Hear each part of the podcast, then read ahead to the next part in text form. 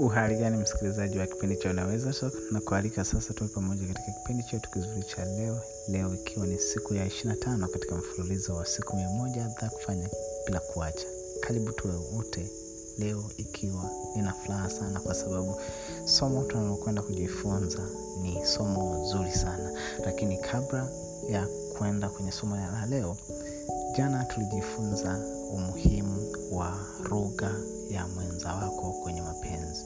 Ni lugha ya kimapenzi na umuhimu wake, na kwa nini kuna umuhimu wa kujua. Nafikiri kama hujapata nafasi ya kukisikiliza kipindi cha jana, naomba ukakiangalie kipindi cha jana na kukisikiliza kwa umakini, kwa sababu kina mafundisho mazuri na namna ya kuweza kuitumia lugha ya mwenza wako kwenye mahusiano ili aweze ili uweze kumbadilisha kwa chochote ambacho unataka kumbadilisha kwa kumshawishi kwa kutumia lugha yake. Basi siku ya leo tunakwenda kujifunza uh, kitu muhimu hasa hasa kwa wanawake, na hiki tunachokwenda kujifunza kinatokana na swali ambalo niliulizwa kwenye semina na wamama ambao walikuwa wameandaa maswali yao mbalimbali mbali, na nikaulizwa swali hili ambalo liliniacha hoi na nimeona leo ni kushirikishe na wewe katika kipindi chetu kizuri cha leo.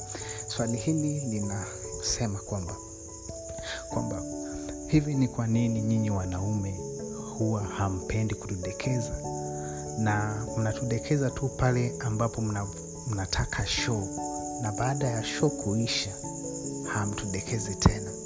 Muuliza swali alimalizia kwa kuuliza swali na kutoa ushauri akisema kwamba uh, sisi raha yetu ni kudekezwa, basi tengeni hata muda kidogo wa kutudekeza sisi wake zenu. Alimaliza kwa kusema uh, kwa kutoa maelezo hayo na ushauri huu.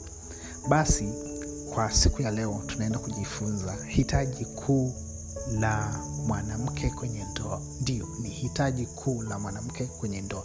maanake kuna mahitaji mengine madogo madogo kwenye ndoa, lakini hili ni hitaji kubwa kuliko mahitaji mengine yote.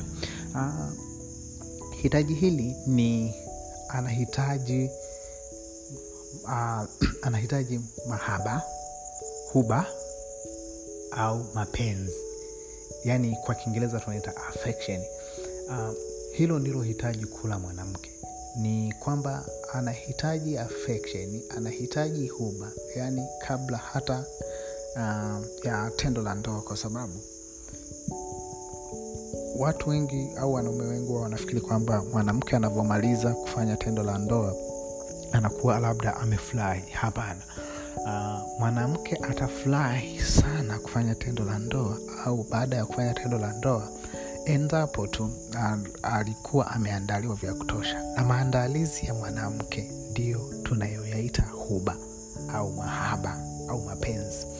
Na kwa mfano, unaweza ukawa mwanamke ili aweze kulizika na, ku, na kujisikia anapendwa, yeye upendo kwake ana utafasili ni, uh, ni mahaba au huba au mapenzi au care iliyopitiliza. Tunavyosema care iliyopitiliza ni kwamba uh, kwa mfano unaweza ukawa huko kazini, unampigia simu, unamwambia nataka kukujulia hali, unaendeleaje? Unakata simu. Baada ya dakika tano unapiga tena simu, unamjulia hali, unamwambia uh, unampenda sana, unakata simu. Baada ya dakika kumi unapiga tena simu, unamwambia nimekumisi hani. Baada tena ya dakika kumi ishirini au thelathini unampigia tena simu unamwambia I miss you. Sasa vitu kama hivyo ni vitu vidogo vidogo, lakini kwa mwanamke vina maana sana, kwa sababu atajua kwamba unamfikiria muda wote, na maana yake ni kwamba unampenda. Na kwa mfano, kitu kingine, huba kwa mwanamke sio gharama sana, kwa sababu ni vitu vidogo vidogo sana ambavyo vina add effect. Maana ya affection ni kwamba vina add effect kwenye kitendo. Kwa mfano, unaweza ukawa uh, inaweza ikawa ni kumtamkia maneno mazuri tu asubuhi anapoamka, unamwambia honey, you are the most beautiful woman in this world. Hicho tu kwake kina maana kubwa sana inaweza ikawa ni kumshika mkono mnavyotembea pamoja mnavyoongozana mtaani au barabarani unamshika mkono. Kwake anapata liziko kubwa sana. Inaweza ikawa ni ni kumletea zawadi nzuri ambayo um, kwake hata kama nikazawadi kadogo sana. Kwa mfano inaweza ikawa nikaua tu njiani umekachuma umekuta na kaua kazuri kakachuma ukaambia umekuja umekaficha mgongoni umekuja unamwambia hani hii hapa zawadi yako nimekuleta. Nikaua tu. Kwake atajisikia vizuri sana. Kwa hiyo unaona ni jinsi gani huba au mahaba au mapenzi sio gharama kwa mwanamke lakini ndio anayoyahitaji. Na anayatafasiri kwamba anapendwa. Kwa hiyo unavyokuwa unamfanyia hivyo vitu ana, ana, anakuwa yuko tayari hata kufanya mapenzi au wakati wa show anakuwa yuko tayari na analizika sana sana na tendo la, mara baada ya tendo la ndoa.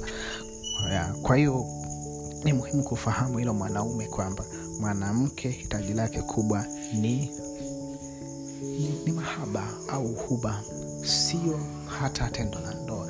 Tendo la ndoa ni hitaji kuu kwa mwanaume analihitaji sana kuliko vitu vingine vyote hivi vingine ma, kuna mahitaji mengine hayo yanakuwa ni nyongeza lakini hitaji kuu la mwanaume ni tendo la ndoa na kwa mwanamke ni tofauti hitaji kuu yeye kwake ni huba mapenzi kudekezwa yeah. kwa hiyo ingawa of course kuna exception kwamba kuna wanawake wengine sio lazima wadekezwe au sio lazima waonyeshwe hivyo lakini asilimia tisini ya wanawake wote hili ni hitaji kuu kwao.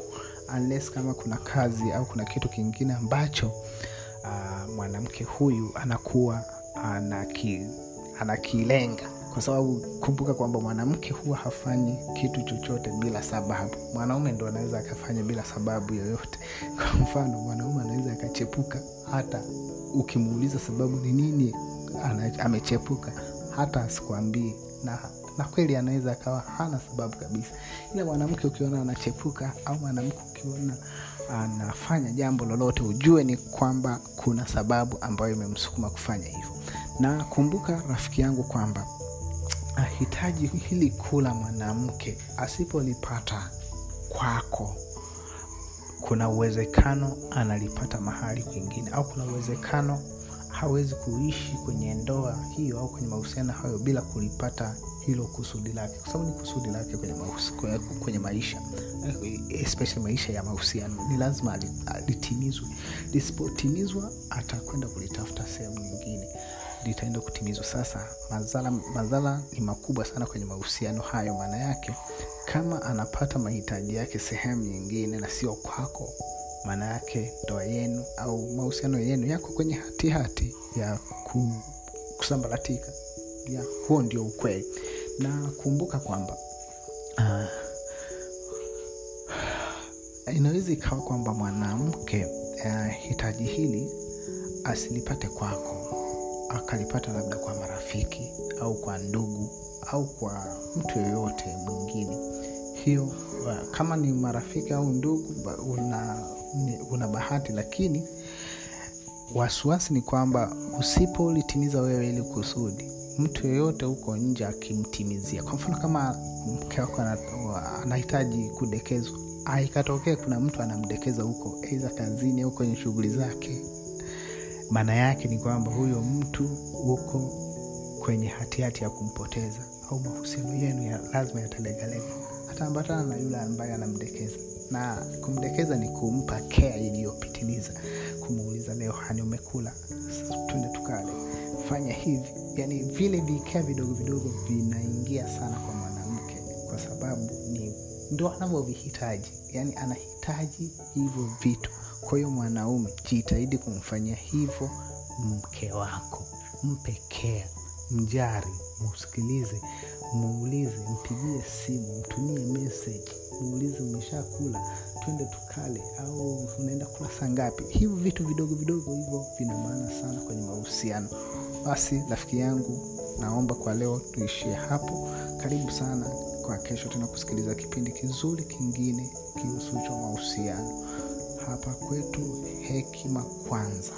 Unaweza talk hekima kwanza karibu sana na alamsiki